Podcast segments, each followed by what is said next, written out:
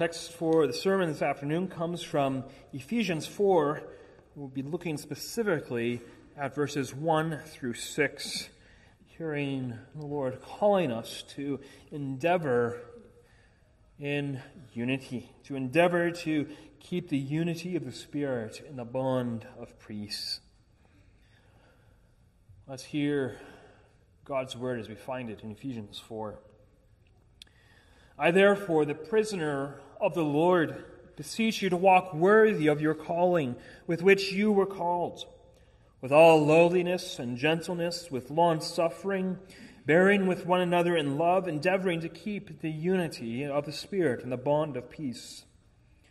There is one body and one Spirit, just as you were called in one hope of your calling, one Lord, one faith, one baptism, one God and Father of all who is above all and through all and in you all.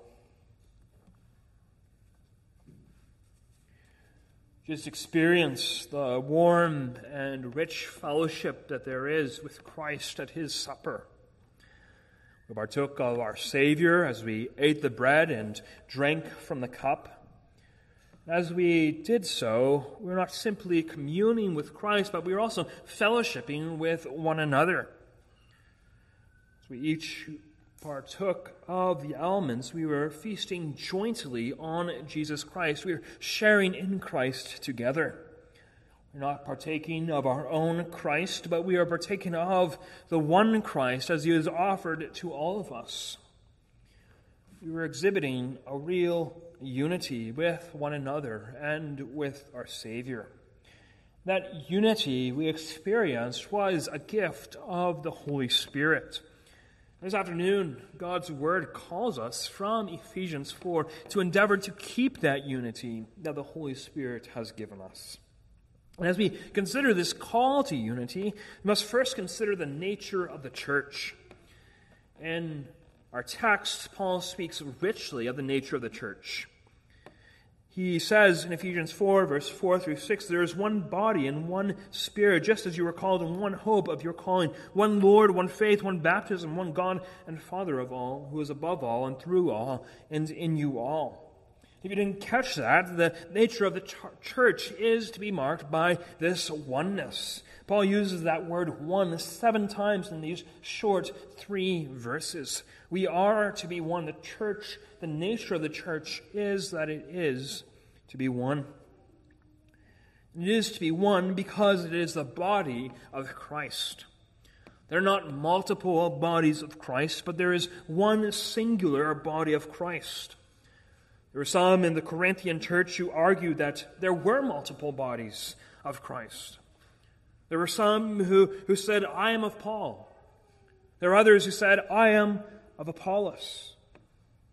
Others still said, I am of Cephas. And others said, I am of Christ.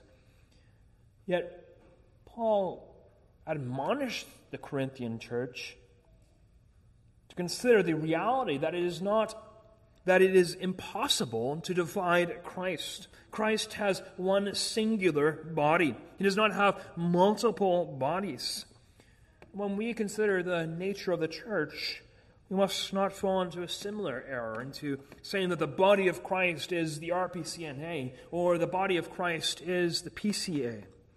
The body of Christ certainly transcends denominational lines.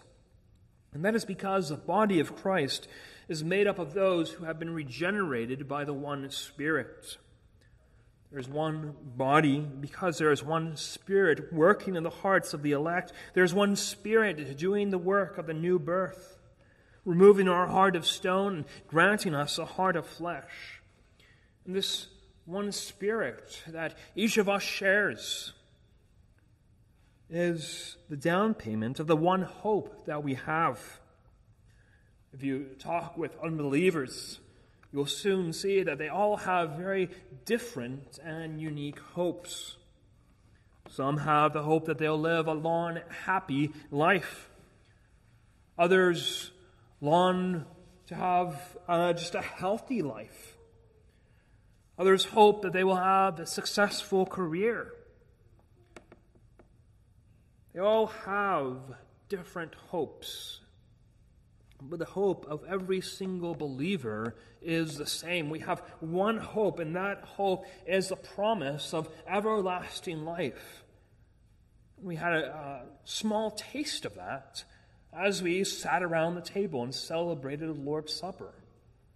That, that feast that we, that we shared with one another as a foretaste of that marriage feast that we will celebrate with the Lord Jesus Christ in heaven. Our hope is that hope that we will indeed dwell with God forever in eternity, praising and worshiping Him in peace and in perfection.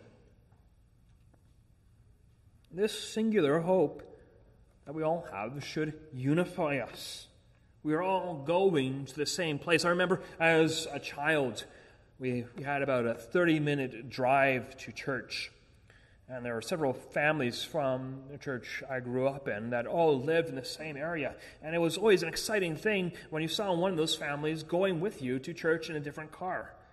And we all had that. We, it was exciting because we had that one hope. We are all going to the same place. We're going, all going to the church. And that's supposed to be our attitude on this life. We're all going to the same place. And that should excite us.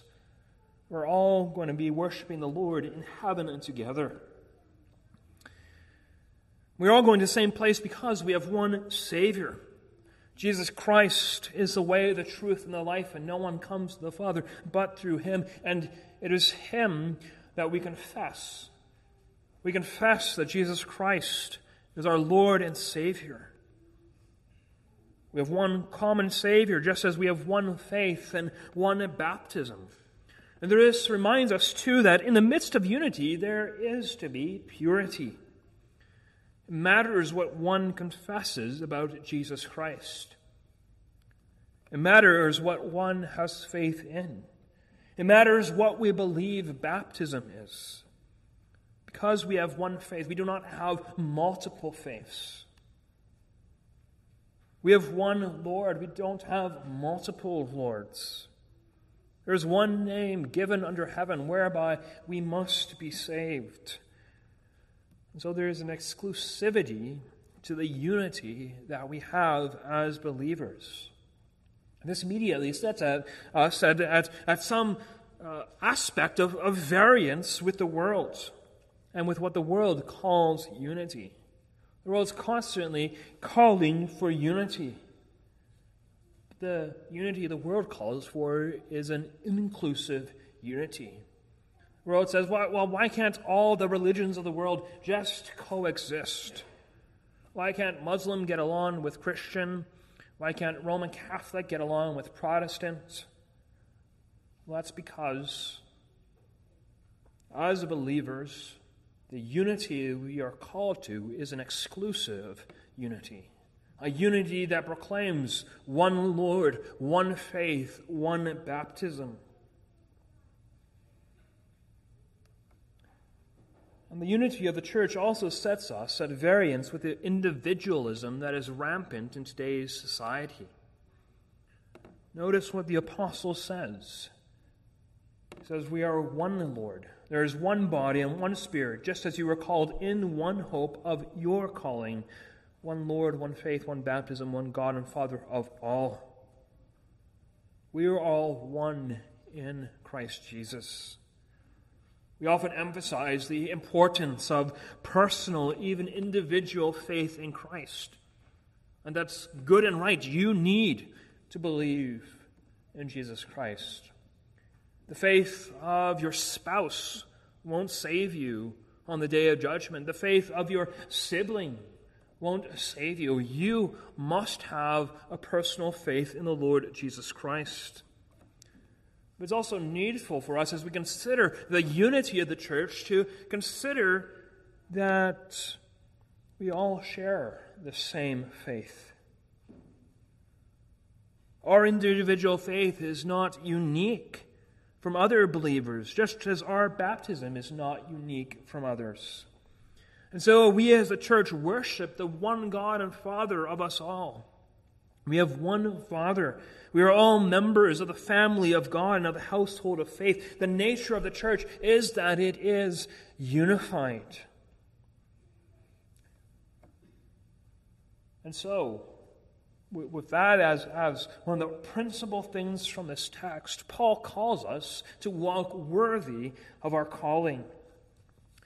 We are to walk worthy of the name of Christ, a name that we all share, a name that we all confess.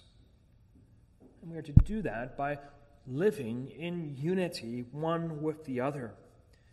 Ephesians 4 1, Paul says, I therefore, the prisoner of the Lord, beseech you to walk worthy of your calling with which you are called. As believers in the Lord Jesus Christ, we have a very specific calling. We are not to live like the world lives, but we are to be notably distinct from the world.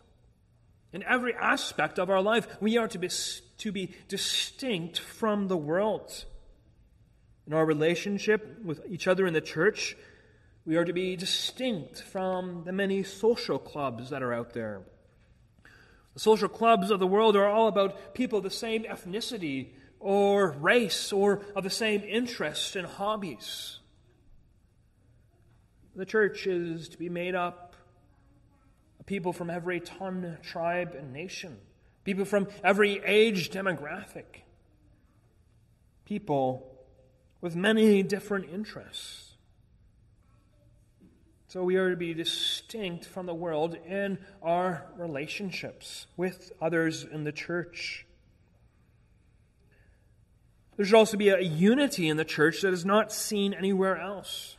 There should be a savor of Christ in our love for one another. In our relationships as husband and wife, we are to be, to be distinct. We are to show forth the love of Christ in our marriages should not be a hint of sexual immorality in them. We should be living sacrificially one for the other. In our relationships as parents, we are to be distinct from unbelieving parents, not viewing our children as burdens or as uh, dollar signs. We are to view them as blessings, true blessings from the Lord and in our relationship as children.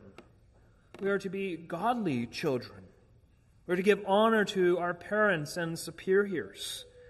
In our relationship as singles, we are to live as unto the Lord and not unto ourselves, as Paul calls you to in 1 Corinthians.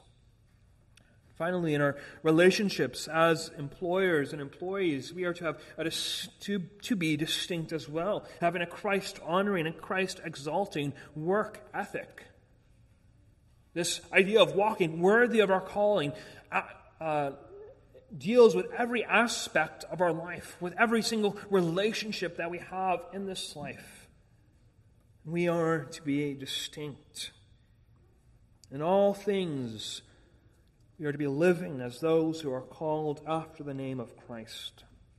Such gospel living, such worthy living will be truly blessed by the Lord, and because such living is putting our doctrine into practice. Paul in Ephesians has, has spent the first several chapters discussing some of the grandest ideas in all of theology. He's talked about predestination, he's talked about justification. Here, he starts putting that doctrine into practice, starts giving us the practical application of that doctrine. Such worthy living that Paul talks about is putting doctrine into practice. And we remember, for those of, the, of you who were there at the men's prayer breakfast yesterday, we, we talked about this. Many of us love doctrine, and we should love doctrine. But we also need to be sure that we're putting such doctrine into practice. It's easy to know the right things. It's easy to know even the right things that we are to be doing, but it's so much harder to actually do the right things. This is where we need the Spirit to do a work in our hearts so that our affection and our volition are transformed. And Paul gives us five very practical ways that we can walk worthy of our calling. And the first way we are to walk. We are to walk with lowliness. We are to walk with lowliness in the church because our Savior was lowly. Matthew 11, 29, Christ says, Take my yoke upon you and learn from me, for I am gentle and lowly in heart, and you will find rest for your souls. Paul encourages us to imitate Christ in our text when he says to walk worthy of our calling, with which you were called with all lowliness. To be lowly is to have humility. Humility is to be poor in spirit, it is to have a proper understanding of your own sinfulness and the wonder of your salvation. This humility has no trust in oneself, but instead is completely and utterly, utterly reliant upon the grace of God.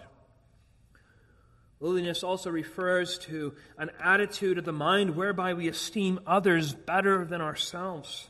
Paul says in Philippians 2 3, Let nothing be done through selfish ambition or conceit, but in lowliness of mind let each esteem other better than himself. The world says the opposite. The world says you've got to look out for yourself. It says all that matters is you and, and what you believe. What is your truth? The world tells you that you need to have self pride. You need to have self esteem. You need to be self assertive. Yeah, this is not what Christ says. Christ says you need to be lowly. And unity is preserved in the church when the members follow the example of Jesus and are lowly. And such lowliness must begin with our closest relationships must be exhibiting this lowliness in our closest relationships in this life. And for some of you, that will be your marriage relationship. And so I ask you specifically, husbands, are you lowly? I specifically ask that of you because there are those in the Reformed Church who use the biblical calling for wives to be submissive to their husbands as an opportunity to puff themselves up with pride and to demand that their wives serve all of their needs. And so, husbands, I ask, do you consider your wife better than yourself? Or are you constantly putting your own needs and desires before hers? Is your marriage all about you and what your wife will give you? Or is it humbly serving her, even as Christ served the church and laid down his life for her? It is a sad and horrible reality that there are husbands, even reformed husbands, who demand that their wife die for them. That is a, the opposite of what the gospel is. Christ called husbands to love their wives even as Christ loved the church and gave himself for it. I also ask you, wives, are you lowly? Or do you view yourself as better than your husbands? When you work through difficult issues with your husband, do you submit to his ultimate decision? Or do you rebel against that, going through the motions of submission, maybe, but having a heart of discontent and disrespect to your husband? Are you a help or a hindrance to your husband as he seeks to lead you? Must be following the example of Christ in all lowliness in our relationships. Are we a people marked by lowliness? Secondly, Paul says we are to walk worthy of our calling by walking with gentleness. And the word gentleness could be also be translated as meekness. It's the same root word as the beatitude, blessed are the meek, for they shall inherit the earth. We are to be meek because Christ himself was meek. Paul says in 2 Corinthians 10, verse 1 Now I, Paul, myself am pleading with you by the meekness and gentleness of Christ. Often, meekness is interpreted as weakness. But to be truly meek is to have, uh, uh, to have a, a real strength. To be meek means that you're not easily provoked and not quick to provoke others. There's a spirit of inner mildness or gentleness, a, a true strength or control. And in the ancient, in ancient literature, this Greek word was used to speak of a man who, who could tame livestock. If you know anything about livestock and uh, training it, it requires a great deal of patience. You can't get frustrated or angry with it. It, it requires a, a persistence. It, it does require a firmness, but that looks different than violence and rage requires a true gentleness and calmness about you. What does meekness or gentleness look like in our relationships with others? Well, it can show itself when there is a disagreement between two people. It could be that there are people in the church differing over a doctrine or practice. It's not hard for us to think of examples on this point. Pick your choice of Bible translations, psalters, uh, even the contents of the cup. Could even be a, a husband or wife disagreeing about what to do for schooling or where they're going to live in the future. Could be two brothers or sisters disagreeing about what game to play. In all these situations, we are to have the gentleness of Christ. We read of Christ in Matthew 12, verse 20, that a bruised reed he will not break, and smoking flax he will not quench. Think of how patient and gentle Christ was with his disciples when they consistently misunderstood his words or asked again and again what the meaning of a particular parable was.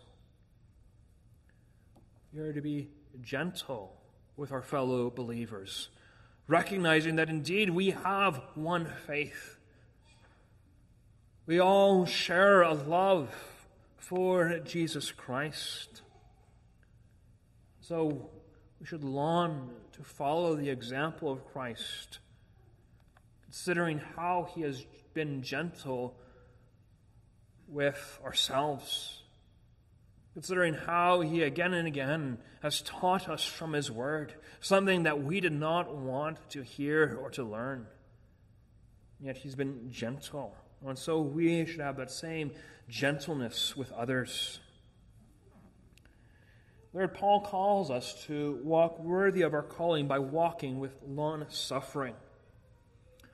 This is perhaps one of the hardest characteristics that Paul calls us to have. Walk with long suffering means that we bear repeated injuries to ourselves and are patient throughout them. It means that we do not allow ourselves to lash out in anger, anxiety, envy, or jealousy. But instead, it means that we remain self controlled. It means, too, that we are merciful and forgiving. It means that we allow love to cover a multitude of sins. It means that we forgive up to 70 times 7. To be long suffering does not mean that we do not hold others to account for their sinful actions. If someone is sinning against you, you must tell them that sin. Children, especially, if your brother or sister keeps beating you up or calling you names, to be long suffering doesn't mean that you just let that go and, and let them keep doing that. It also doesn't mean that you return in kind. No, it means that you follow the proper way to go about it. It means you might tell your parents, this is what my sibling's doing to me. Further, to be long suffering isn't to quietly bear a grudge and never tell anybody what is wrong. That's sinful. That, that's not true long suffering. You're, you're still harboring this bitterness and this anger. Instead, we must communicate. We must follow the principles outlined in Matthew 7, where we remove the, the log out of our own eye so that we can remove the speck from our neighbor's eye. If that person remains persistent in their sins, then ultimately it means we tell that matter to the church. have the church authorities step in. But long suffering is difficult because of the heavy cost associated with it. To be long suffering is to endure injury with patience. How often is that required of us in our marriage relationships? Perhaps we identify a sin in our spouse. We've brought it up with them, but again and again they keep doing the same thing. Perhaps it's something relatively small. These are opportunities in our lives to exercise long suffering and be patient with our spouse. Sometimes it's something bigger, something more serious, like your spouse getting upset because he's hungry and can't control his emotions. He knows it's a sin to be curt, and he confesses afterward that it was wrong for him to be that way. This, too, is an opportunity for long suffering. Long suffering involves us understanding that, yes, indeed, a fellow believer is a Christian. They know that this is an area in their life they need to work on. And indeed, they are going to fall and stumble at times. There's true repentance and, and forgiveness happening, there's true growth happening. requires that we be long suffering with one another. And we must be long suffering because Christ is long suffering. The Lord declared to Moses in Exodus 34, verse 6 The Lord, the Lord God, merciful and gracious, long suffering and abounding in goodness and truth. The Lord was long suffering to the people of Israel.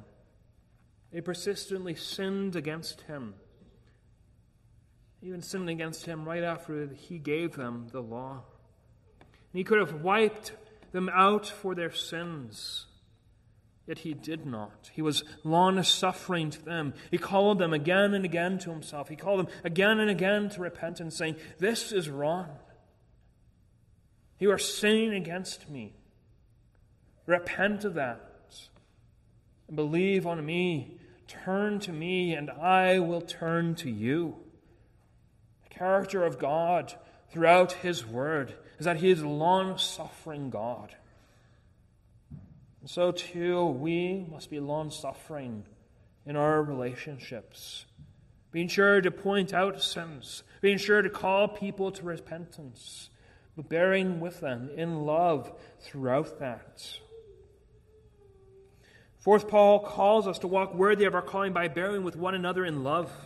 Love should characterize Christians. Christians should be known as those who love one another. The second table of law is summarized with the command to love your neighbor as yourself. And the world speaks much about love, but it's not true love. The love the world speaks about is carnal lust or self love or self serving love. But the love that Christ calls us to is not about self. It's about the other. It's sacrificial love. True biblical love means that you have your neighbor's interests at heart.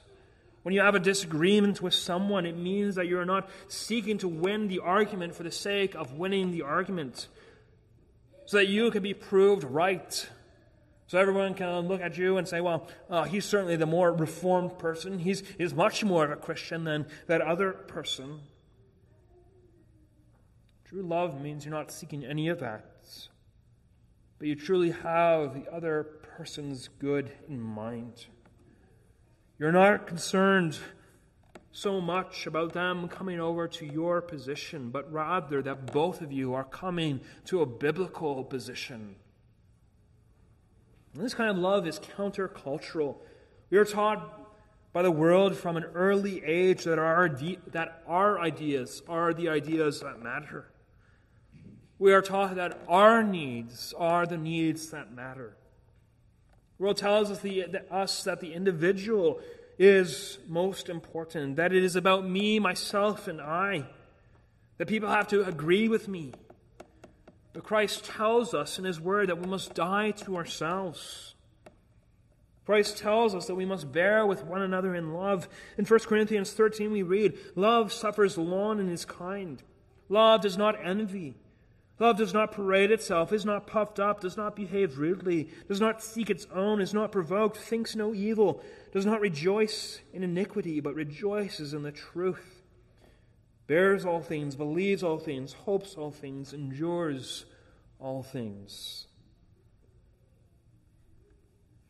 how different our relationships would be. How different the church would be if we truly practiced this definition of love. We see in 1 Corinthians 13. If we truly imitated the love of Christ in all that we say, do, and think. Finally, fifth and finally, we are to walk worthy of our calling by endeavoring to keep the unity of the Spirit in the bond of peace. It is the Spirit that grants unity to the church. And we must endeavor to keep that unity by growing in our personal sanctification. The great cause of disunity is personal sin. We like to think often it's, it's another person's sin that's making me disunified. But often it's our own sin. And that's what Paul, sorry, that's what James tells us in James 4. He asks, Where do wars and fights come from among you? Do they not come from your desires for pleasure that war in your members? You lust and do not have. You murder and covet and cannot obtain. You fight and war. This unity in Christ's church comes from sin. So we must endeavor to keep the unity of the Spirit in the bond of peace by forsaking all sin in our lives, by removing the log out of our own eyes. Paul's words are crucial here in Ephesians 4. We must endeavor to keep the unity of the Spirit, the unity that the Spirit has given to us, the unity that is truly present in the church.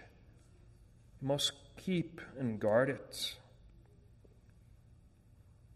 And the best way we can keep that unity is by constantly reminding ourselves of the gospel.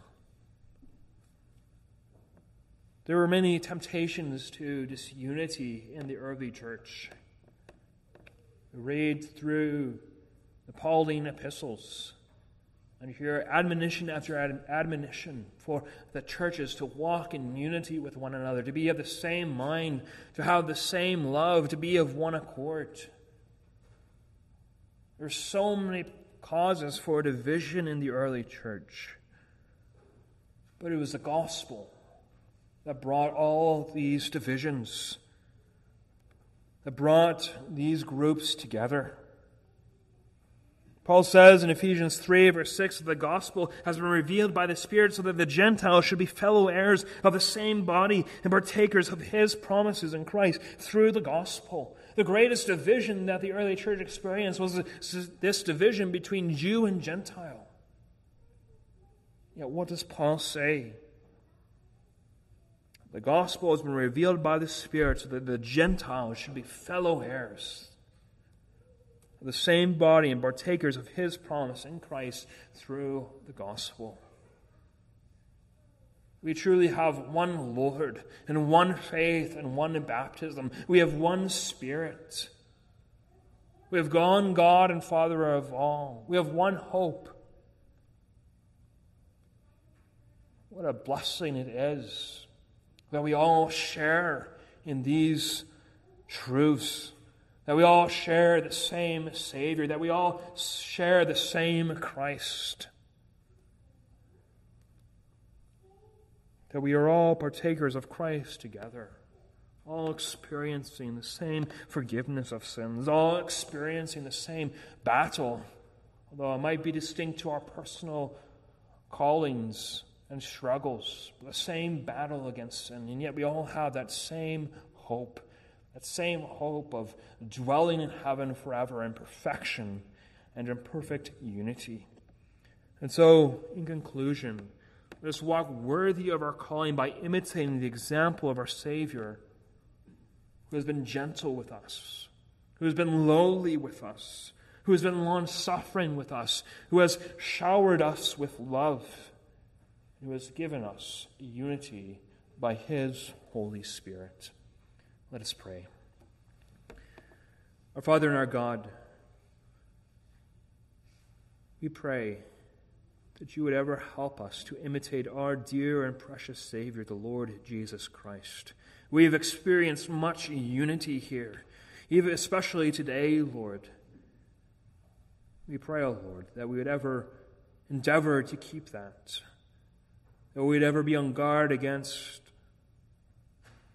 the sin that is within us, the sin that the devil tempts us with, and the sin that is in the world. Lord, we pray that we would ever follow and imitate the example of our Lord and Savior, Jesus Christ. It's in His name we pray. Amen.